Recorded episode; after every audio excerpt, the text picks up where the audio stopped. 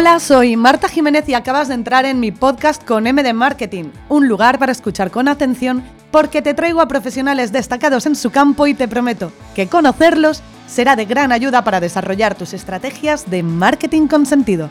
¡Empezamos!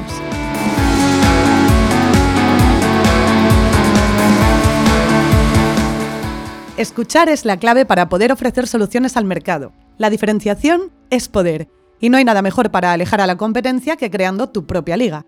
En el primer episodio no podíamos hablar de algo más importante que la innovación, y para ello tenemos aquí a Francisco Torreblanca, un crack en la materia. Hola Fran, bienvenido al podcast. Hola Marta, ¿qué tal? ¿Cómo estás? Oye, yo pensaba escuchar este programa eh, con alguien súper relevante del mundo del marketing, pero jamás pensaba en que fuera yo. Así que te lo agradezco eh, infinitamente, me hace mogollón de ilusión estar aquí contigo y vamos a por ello. Pues, pues Fran, es que solo podías ser tú el primero. Así es que pues nada, vamos al tema. Vamos a por ello, Marta.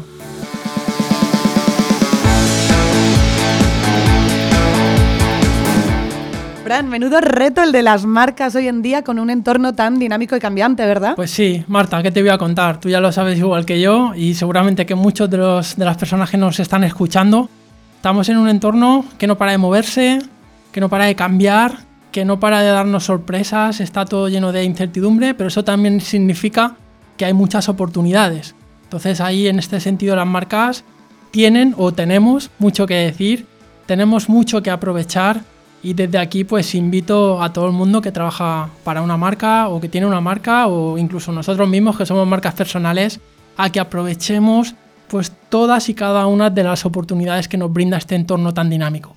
¿Y en este sentido crees que se dan las mismas condiciones para productos y servicios?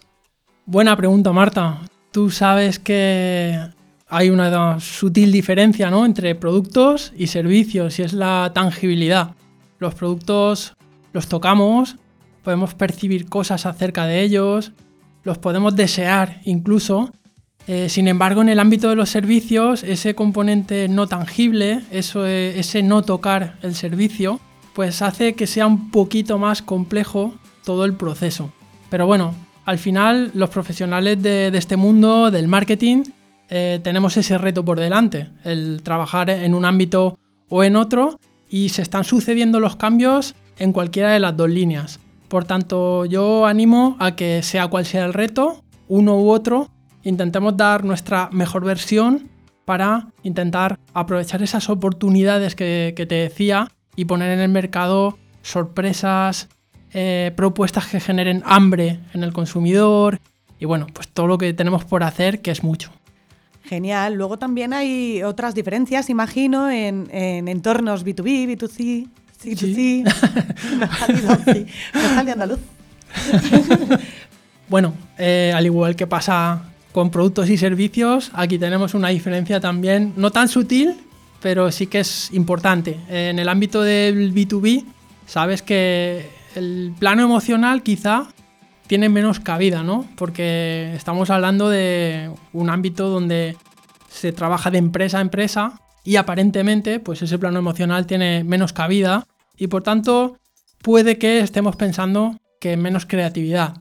En el ámbito B2C, de marca a consumidor, que seguramente a los marqueteros nos gusta mucho más, ¿no? porque es más amplio, es más ameno, es más divertido, más dinámico, pues tenemos un espacio para innovar mucho más amplio. Pero eso es aparentemente. B2B, B2C cada día se acercan más, cada día se parecen más, porque las herramientas que tenemos a nuestro alcance, sobre todo las digitales, hacen que ese diferencial se vaya cortando, pero siempre vamos a tener que tener ese matiz en cuenta que quizás en, en ese ámbito de empresa a empresa pues tenemos aparentemente, como decía, menos oportunidad para ser creativos. Genial, Fran. ¿Nos centramos un poquito en el entorno B2C? Por supuesto que sí. ¿Podrías ponernos un ejemplo de B2C y la estrategia que hay detrás? Pues sí, además te voy a poner uno súper reciente, de apenas hace unos días, yo te diría que apenas hace unas horas, y es una marca archiconocida, que es Doritos, que eh, a mí me encanta, eh, tanto por el producto en sí, mm. como por todo lo que hacen siempre a nivel marketingiano. Mm. Y acaban de lanzar una aplicación que se llama Doritos Silent, que es muy curiosa. Está enfocada en el segmento gamer.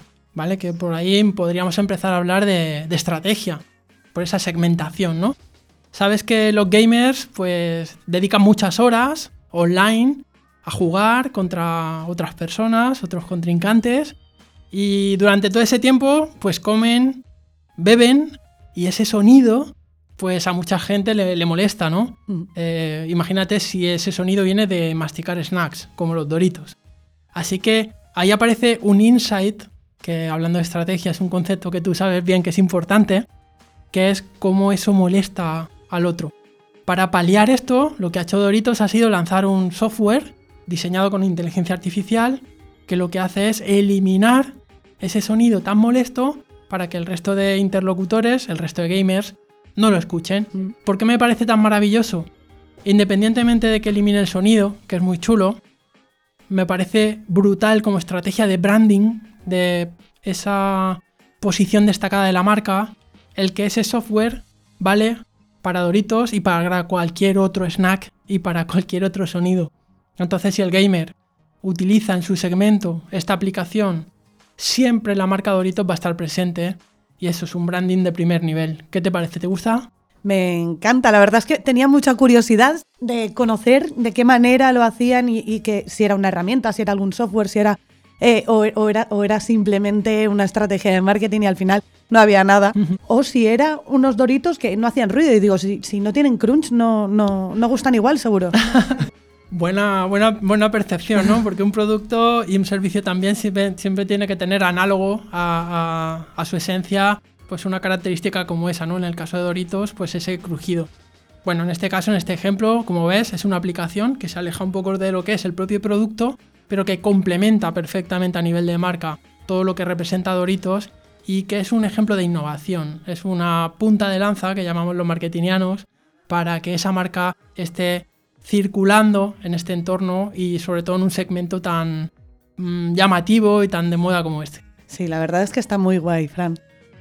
Eh, eh, no sé, si, tenías algún ejemplo más que darnos. si quieres algún otro, pues sí, nosotros encantados de escuchar otro ejemplo. Si es que yo me quedaría escuchándote todo el rato. bueno, hablando de, de más productos, hay, hay, muchos que me llaman la atención y últimamente también descubrí uno que simplemente, y me vas a decir, seguro que esto es un buen ejemplo, y yo te diré, sí, Marta, lo es. Es una mermelada, pero una mermelada que viene en un envase cuadrado. Eh, es decir, esta mermelada es una mermelada súper natural, con todas las propiedades que podamos pensar a nivel funcional, pero su parte emocional viene determinada por su packaging. Es la única mermelada del mundo que viene en envase cuadrado. La marca lo que ha hecho ha sido analizar cómo vienen todos sus competidores. Y todos los tarros de mermelada son cilíndricos, son redondos.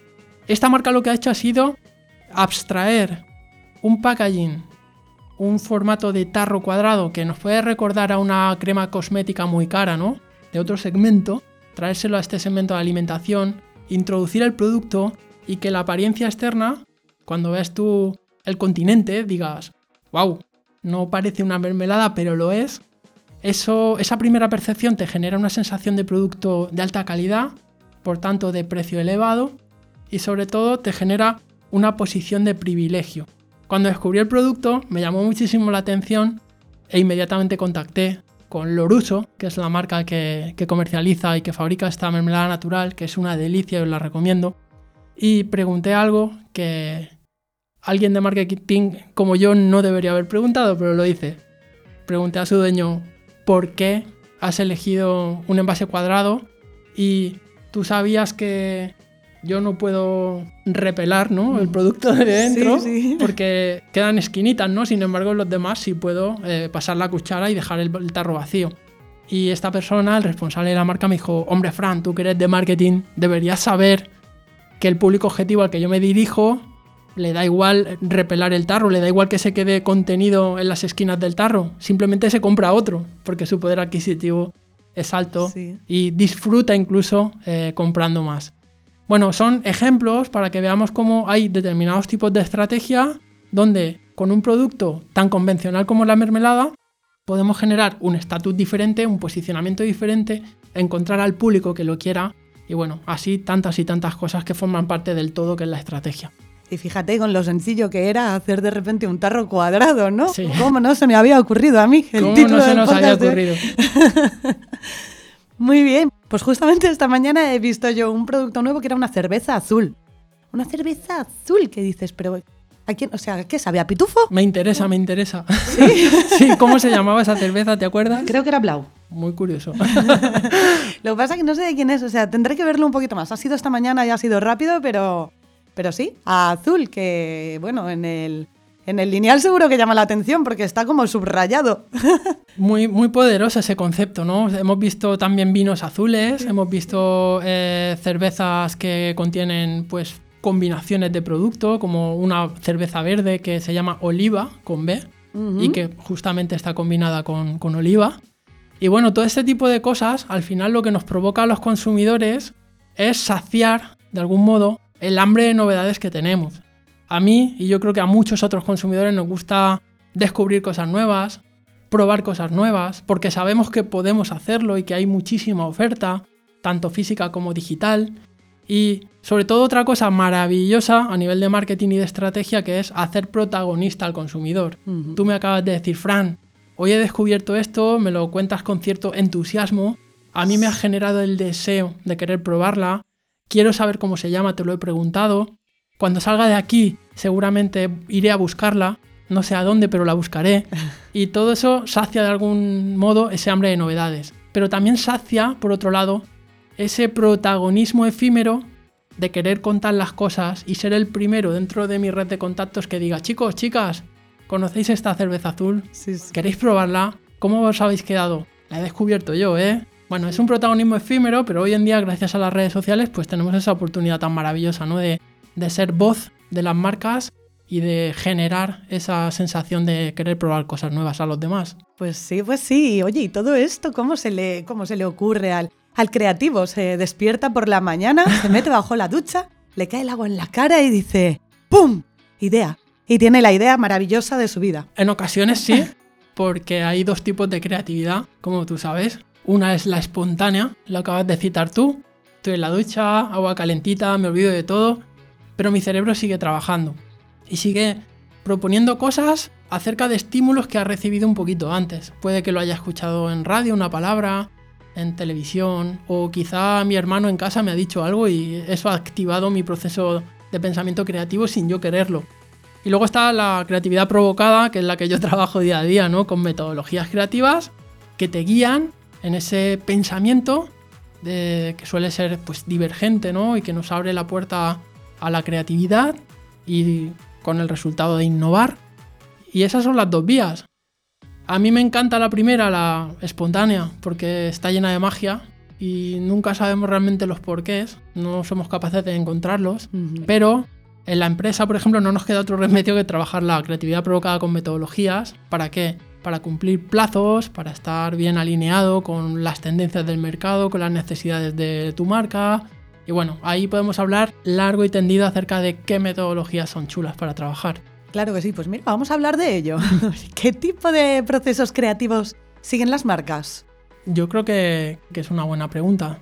Bueno, sobre todo buscar la convergencia, ¿no? Pero primero generar la divergencia. Me explico. La divergencia es abrir un abanico de opciones enorme para generar el mayor número de ideas sin asesinar ninguna. Sean más locas, sean menos locas, porque luego ya vendrá el proceso de si puedo realizarlo, si no, qué barreras puedo tener, que pueden ser económicas, pueden ser sociales, pueden ser de diversos tipos. Pero hay que dejar libertad a ese proceso creativo con una metodología para amplificar el número de ideas. Luego ya pues hacemos el cribado, la selección, etc. Bueno, esto es súper importante y para eso pues hay muchísimas metodologías. Dime tú alguna que hayas trabajado alguna vez, Marta. Hombre, a mí me estaba sonando mucho un brainstorming normal. Un brainstorming, ¿no? Que es, que es- que es la típica, ¿no? La típica, la de siempre. La que yo creo que trabajemos en empresa o no, hemos hecho hasta en casa, ¿verdad? Es la, la- la amiga que nunca te falla, siempre está ahí, la tormenta Eh. de ideas. Y bueno, se trata de decir cosas y cosas y cosas sin ningún orden aparente y de ahí algo seguramente me, me sirve, ¿no? Ujú. ¿Alguna otra que no sea brainstorming? Plan, que yo soy de las de la ducha. No, es mentira. pues mira, el pensamiento lateral. ¿Cómo me conoces y, y cómo sabes que, es una de mis herramientas favoritas? Bueno, el pensamiento lateral que simplemente propone un poquito lo que ya hemos dicho antes, es decir, abrir ese espacio de divergencia y yo lo resumiría de forma familiar para todos los que nos estáis escuchando, que es simplemente dejar de hacer lo que siempre hacemos a la hora de, pensar ¿no? y de actuar. Solemos tener los humanos, gracias a nuestro aprendizaje, eh, un pensamiento muy deductivo, muy lineal. Sin embargo, lo que nos propone el pensamiento lateral es una apertura total, paralizar ese pensamiento lineal y mirar a nuestro alrededor, detrás de nosotros incluso, para abrir puertas que nunca abrimos, que nos pueden generar incluso miedo, duda, incertidumbre, cambio y todo esto suena muy, muy loco y por eso muchas veces no lo utilizamos, pero es seguramente donde encontramos respuestas que dan a luz ideas tan maravillosas como por ejemplo la de Doritos que hablábamos antes. Genial, que eso es lo, lo que dicen salirse de la caja, ¿no? Salirse de la caja. Tampoco me gusta quedarme con salirme todo el rato de la caja, porque a veces dentro de la caja ¿eh? también tenemos opciones que nunca hemos explorado. Entonces Ah, está fantástico salir fuera de la caja, lo recomiendo siempre, Mm. pero probemos también a explorar dentro de la caja en algunas zonas donde nunca hemos abierto esa puertecita interior. Ajá, muy bien, pues valiosos consejos. Oye, yo una pregunta, Fran. ¿El creativo nace o se hace? Esa no es una pregunta, es una buenísima pregunta. Eso es algo que queremos saber porque la mayoría de la gente cree que nace y dice, yo no soy creativo. ¿Cómo que no eres creativo? ¿Por qué no eres creativo? Yo que suelo hacer muchos procesos creativos, in company en empresas o en la parte formativa, sobre todo en, con perfiles muy posgrado, que ya tienen cierta experiencia, cuando hago esta pregunta y vamos a hablar de creatividad e innovación, la mayor parte de las personas, te diría que el 80%, si no más, casi siempre me dicen que no se sienten creativos. Sin embargo, hay algún porcentaje que inmediatamente es un pequeño porcentaje, te diría que el 5%, que levantan la mano y dicen, yo sí, yo sí me siento creativo. Son como el bicho raro que en ese momento dado dice, pues, ¿por qué no, no? Voy a, voy a decir que sí. Y luego hay un público intermedio que no se decanta ni a un lugar ni a otro, que simplemente por miedo no responde y mejor que lo hagan otros, ¿no? Pero la sensación que queda de todo esto, ¿cuál es? Que casi nadie se siente creativo. O al menos hay un miedo a expresar que te sientes creativo por el qué dirán. Y esto lo si acaso contrario. luego tu idea no mola tanto. Sí, sí, sí, es como una expectativa propia, ¿no? Que tú creas y que luego tienes que cumplir porque lo has dicho. claro. Entonces, eh, mi consejo es, siempre, si te sientes creativo, dilo, exprésalo.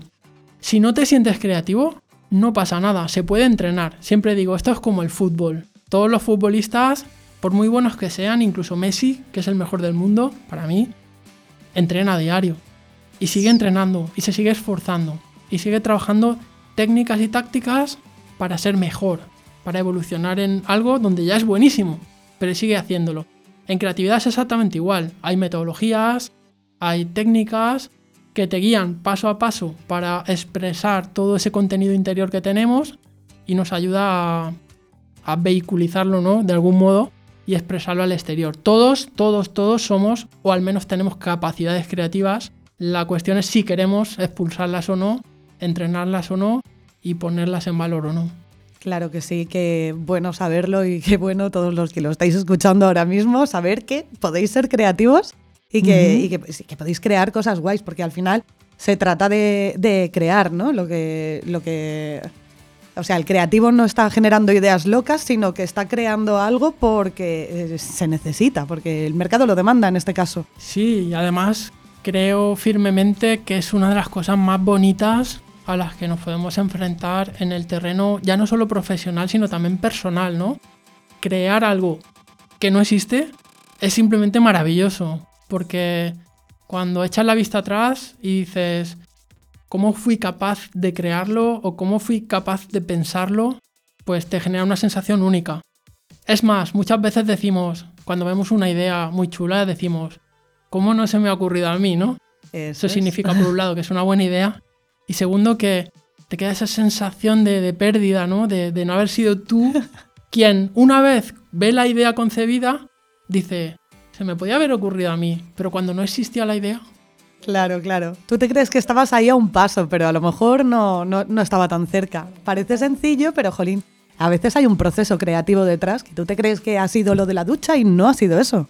Sí, seguramente no ha sido eso, porque la creatividad espontánea surge cuando surge y muchas veces no es perfecta. Y a lo mejor también viene con, con un trabajo previo que no lo sabes, pero lo has estado Exacto. madurando. Cualquier buena idea con una buena estrategia detrás, pues esté procesada a través de una técnica, esté bien filtrada, esté bien trabajada y al final pues se da a luz algo que, que impacta. Seguro que sí. Bueno, pues me está pareciendo súper interesante el tema. ¿Qué le recomendarías a, a algún profesional de este campo? A uno que empieza, a alguien que, que llega ahora y quiere dedicarse a esto del producto, de la innovación y de la creatividad. Pues mira, dos cosas que se extrapolan a todo en la vida, que es confianza, alineado con compromiso, es decir, quiero hacerlo y confío en mis posibilidades y voy a por ello a muerte. Y segundo, pues tener esa ambición, y tampoco pasa nada porque hablemos de ambición, no es nada malo, de cambiar el mundo, de poner tu granito de arena, de ser memorable en el nivel que podamos ser capaces de serlo.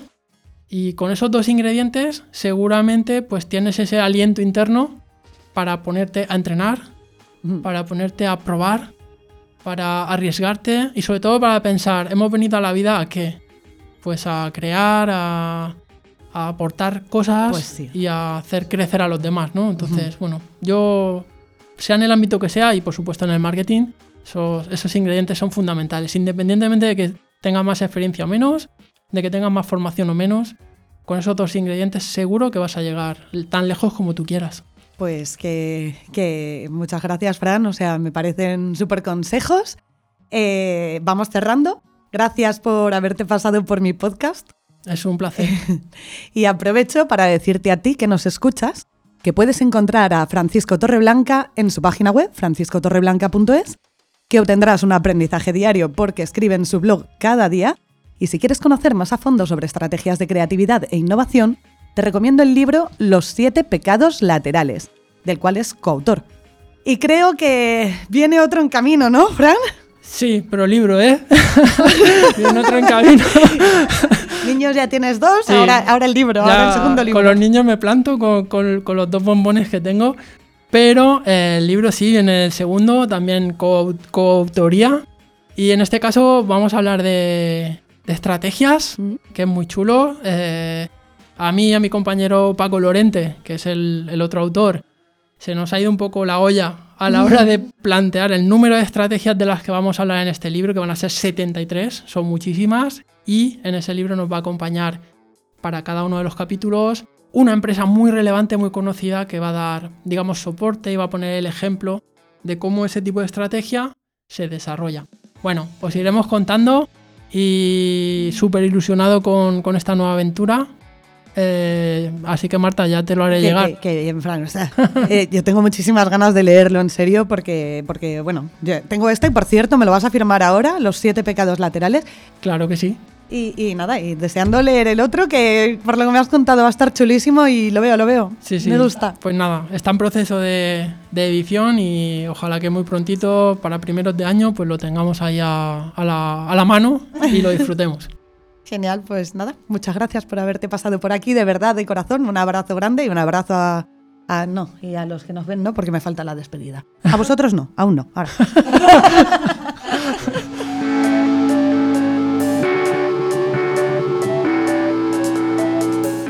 Espero que te haya gustado el episodio de hoy y ya sabes que una vez al mes tienes un nuevo capítulo de Con M de Marketing en tu plataforma de podcast favorita. Si no te has suscrito todavía, ¿a qué estás esperando? ¡Hasta la próxima!